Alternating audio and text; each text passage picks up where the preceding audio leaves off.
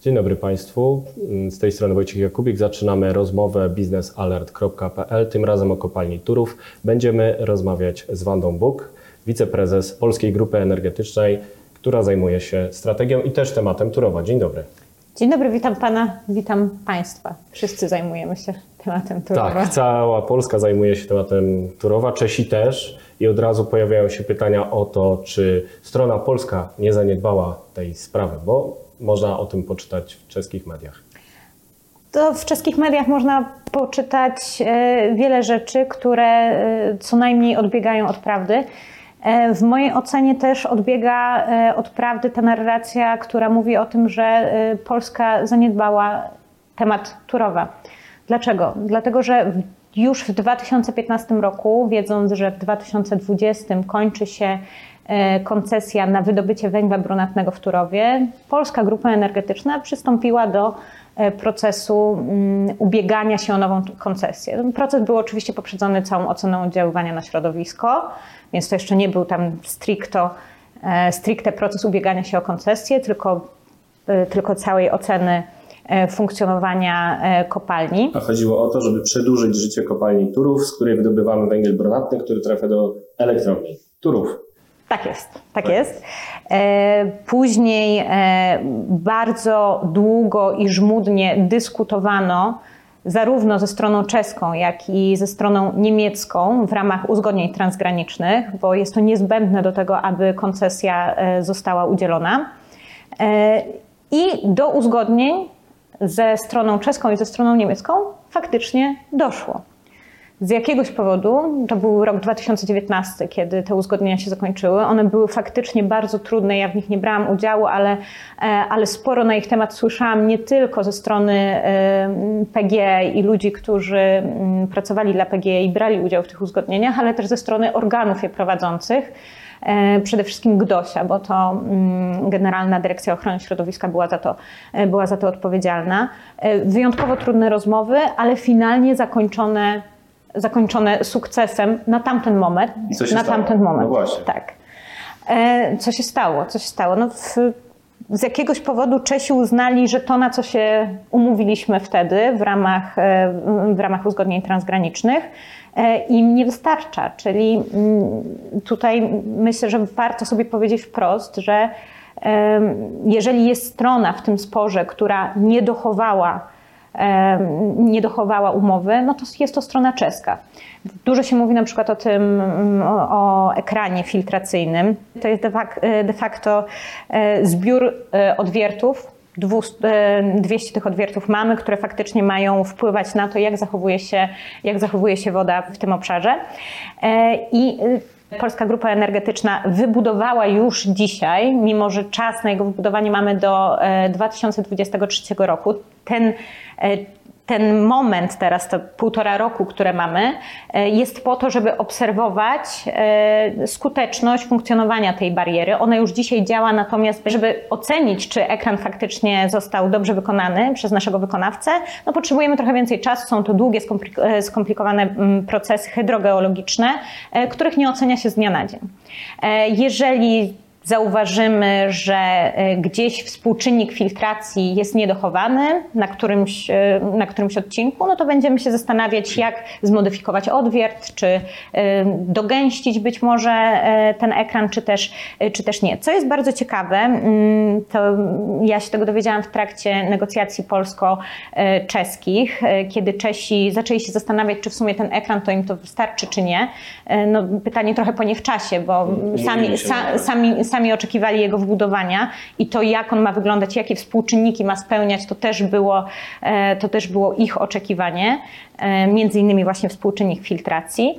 Mm, co jest bardzo ciekawe, taki ekran e, ma tylko i wyłącznie kopalnia w Turowie. Żadna czeska kopalnia takiego ekranu nie ma, co tak jakby naturalnie, nie chcąc się wysłośliwiać, ale miałam to w głowie, takie pytanie, no to w takim razie rozumiem, że czeskie kopalnie nie wpływają na tę hydrogeologię, prawda? Skoro wy nie macie takich ekranów, ale od nas tego, od nas tego oczekujecie.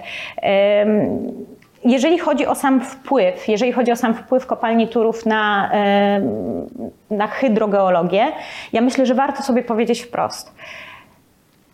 Nie został on wykazany Mało tego, Komisja Europejska, która wydawała uzasadnioną opinię w tej sprawie, bo tego wymaga procedura z artykułu 259 traktatu, e, wskazując, że dostrzega naruszenia prawa po stronie, mm, po stronie polskiej w całym procesie, prawa unijnego, e, jednocześnie nie podzieliła zarzutów strony czeskiej dotyczących negatywnego wpływu na środowisko kopalni Turów i nie podzieliła ich zarzutów dotyczących wpływu kopalni na wody.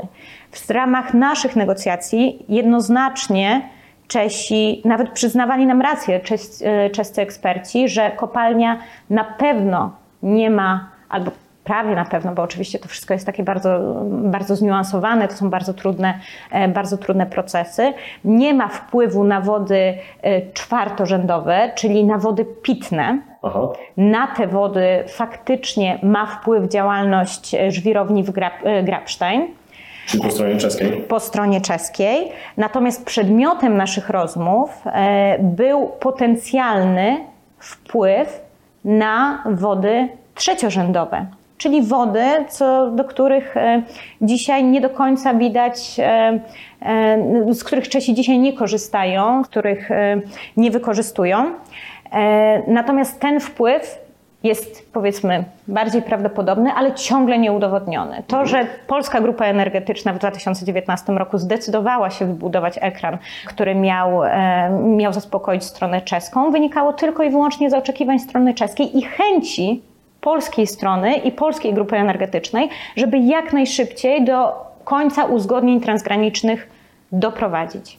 Chciałem zapytać właśnie o prawo europejskie. Czy z punktu widzenia przepisów e, ten zestaw regulacji wprowadzonych przez Polaków, o którym e, można przeczytać w kontekście tak zwanego lex turów, został przyjęty zgodnie czy niezgodnie z prawem europejskim? Ja myślę, że przede wszystkim warto sobie powiedzieć to wprost, że e, Polska komunikacyjnie przegrała tę wojnę, dlatego że w mediach mówi się ciągle o negatywnym wpływie kopalni albo o wpływie kopalni, o kwestiach środowiskowych, podczas gdy prawdą jest e, to, że cały spór co do meritum dotyczy kwestii formalno-prawnych. I tak jak powiedziałam, e, tak jak już wcześniej e, wspominałam, jeżeli chodzi o zarzuty środowiskowe w ramach sporu polsko-czeskiego przed Trybunałem, Komisja Europejska, która wydawała uzasadnioną opinię, nie podzieliła tych zarzutów związanych właśnie z kwestiami środowiskowymi. Wskazała tak, były wątpliwości co do, co do prawa,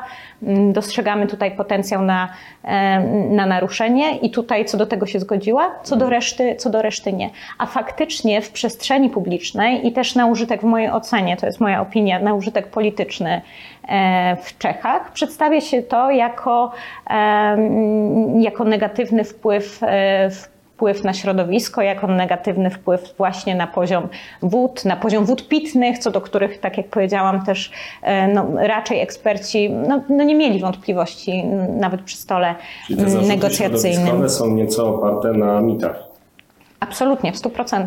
To jest też w mojej ocenie polityka lokalna i polityka krajowa w Czechach, która no, wiadomo, w, nawet w ostat... no, szczególnie w ostatnich miesiącach odgrywała bardzo duże znaczenie. Warto zadać zatem pytanie o to, czy w takim razie Czesi wywołali ten spór po to, żeby sprzedawać nam potem swój węgiel?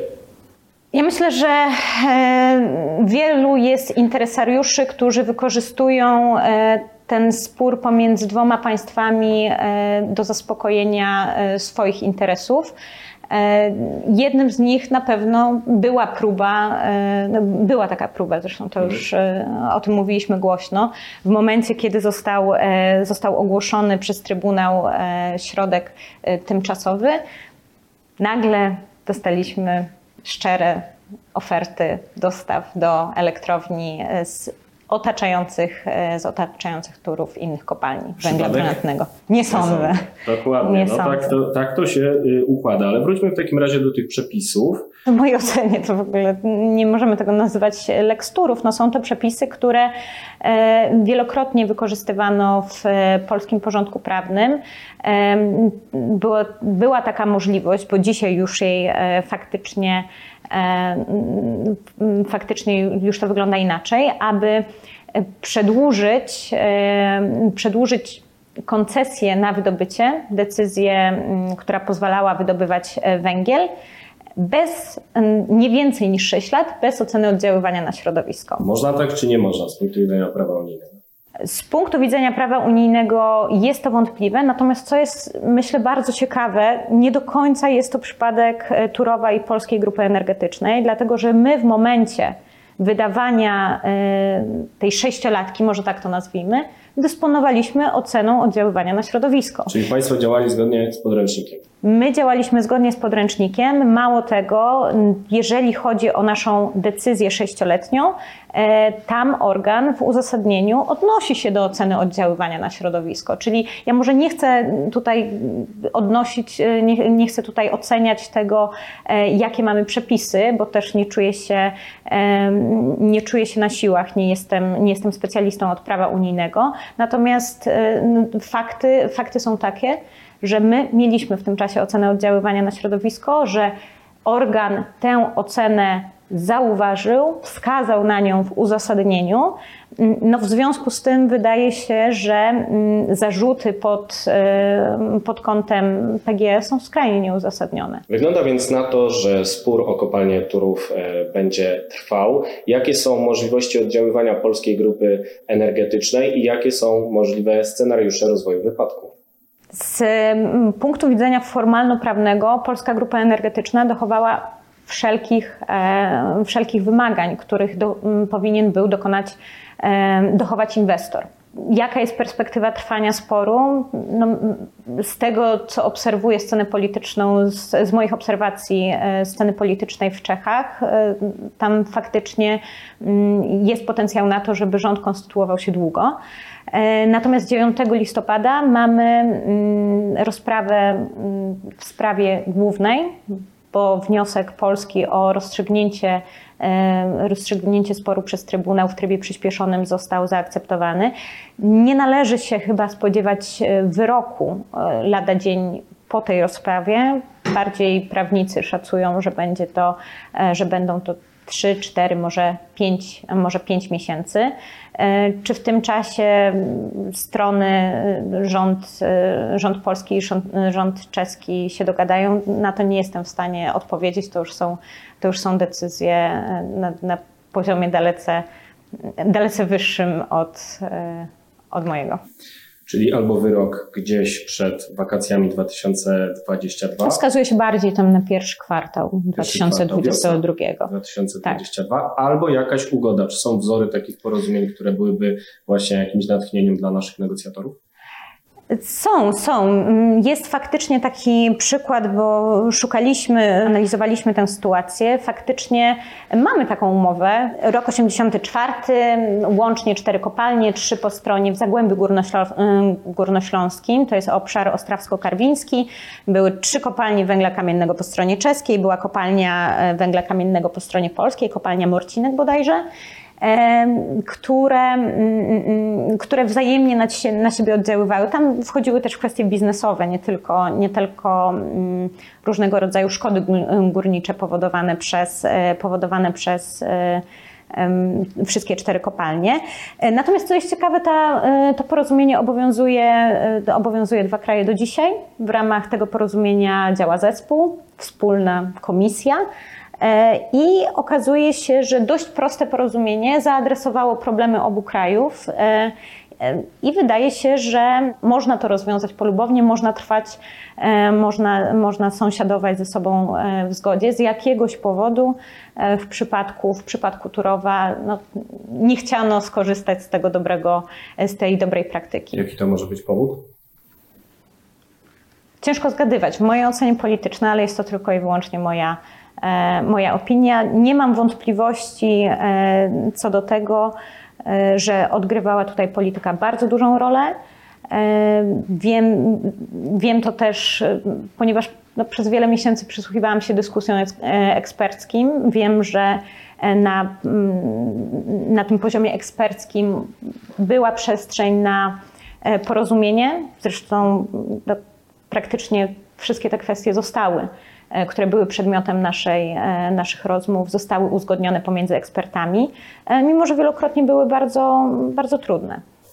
To na koniec zapytam przewrotnie. Gdyby okazało się, że z jakichś powodów y, będzie trzeba zrezygnować z węgla w kopalni Turów, czy oferta czeska to jest dobra oferta i czy to w ogóle się opłaca, żeby kiedyś sprowadzać z tak daleka węgiel brunatny? Nie, no w ogóle to jest, to jest nierabialne. Zacznijmy od tego. E, Teoretycznie oczywiście no można zapakować tysiące ciężarówek i co minutę je rozładowywać w Turowie. Nie wyobrażam sobie akurat w tym wypadku, e, jak duże miałoby to przełożenie i negatywny wpływ na środowisko, bo faktycznie e, ogromne przedsięwzięcie logistyczne, bardzo dużo pyłów, bardzo dużo e, hałasu. No tak, bo są E, takie grudki prawie jak błoto, które wytelepane zaczynają Absolutnie. To jest pył. 40 tysięcy 40 tysięcy ton dziennie zużywa elektrownia e, w Turowie dzisiaj, bo generalnie im wyższe zapotrzebowanie, tym wiadomo, ona też pracuje intensywniej. Więc kwestia logistyki, kwestia negatywnego oddziaływania na środowisko, ale też kwestie wszelkie formalne. W ogóle, żebyśmy mogli coś takiego zrobić, to musielibyśmy przeprowadzić ocenę oddziaływania na środowisko i uzgodnień z Czechami, uzgodnień ze stroną niemiecką, bo jak najbardziej wtedy taka, e, takie działanie mm, jest przedmiotem, no, mm, wpływa nie tylko, wpływa na całą, wpływa na całą okolicę takie przedsięwzięcie, więc e, no nie, no była to absolutnie nieracjonalna decyzja, ale też pokazująca, e, pokazująca intencje. Czyli wyrok albo ugoda i nie ma alternatywy. Przynajmniej mi nie przychodzi żadna do głowy. Polska Grupa Energetyczna dochowała wszystkich e, wymagań, których miała dokonać w procesie, e, dochować w procesie, w procesie inwestycyjnym. Nie możemy nic zrobić. Wielokrotnie byśmy, myślę, że warto to powiedzieć też, że e, wielokrotnie prawidłowość działania Polskiej Grupy Energetycznej w procesie była weryfikowana też na wniosek czy w, wyniku skarg organizacji pozarządowych. I e, tutaj mieliśmy wiele sporów e, sądowych, sądowo-administracyjnych, administracyjnych. E, No i tutaj cały czas broniliśmy swojego stanowiska i do tej pory, do tej, do tej pory skutecznie. Także to tym bardziej potwierdza tę, e, tę tezę, którą, z którą podzieliłam, się, którą podzieliłam się na początku, że mm, no, co mogliśmy zrobić więcej jako, jako Polska Grupa Energetyczna. Działaliśmy zgodnie z prawem i działamy zgodnie z prawem. A tymczasem licznik tyka, kara nałożona na Polskę za to, że nie wyłączyła kopalni Turów w ramach zabezpieczenia sporu wynosi 500 tysięcy euro dziennie. Ta kara się nalicza i co z tą karą będzie? Myślę, że należy zapytać e, przedstawicieli, przedstawicieli rządu. Ja naprawdę mm, proszę mnie tak nie wkładać w rolę kogoś, kto, mm, kto tutaj e, będzie się opowiadał w co dalej zostanie, co dalej zostanie zrobione. No bo po prostu Polska Grupa Energetyczna nie jest dzisiaj stroną tego sporu. Nie jest stroną Ale tego Państwo sporu. wybudują ten wał. e, Nie wiem, czy wybudujemy ten wał. Jeżeli wał był przedmiotem e, naszych e, uzgodnień w- i oczywiście zrobilibyśmy to, gdyby doszło do zawarcia ugody. Jeżeli nie dojdzie do zawarcia ugody, no to oczywiście oczekiwań e, wyrażonych w procesie negocjacji przez stronę czeską, no, one zostaną bezprzedmiotowe. Będziemy, wtedy będzie trzeba e, dostosować się do e, rozstrzygnięcia Trybunału. To może jednak lepsza była ta ugoda niż wyrok. To jest, to, to, myślę, punkt widzenia zależy od punktu, e, od punktu siedzenia. Natomiast Polska Grupa Energetyczna zdradziła nam arkana tych rozmów. E, Dowiedzieliśmy się więcej o sporze o kopalnię Turów. Trzymamy kciuki za negocjatorów, za sędziów, za to, żeby e, kopalnia mogła pracować, a Polacy, Czesi znaleźli jakieś porozumienie. Dziękuję bardzo Wandzie Bóg z Polskiej Grupy Energetycznej. To była rozmowa biznesalert.pl. Dziękuję Państwu bardzo. Wojciech Jakubik.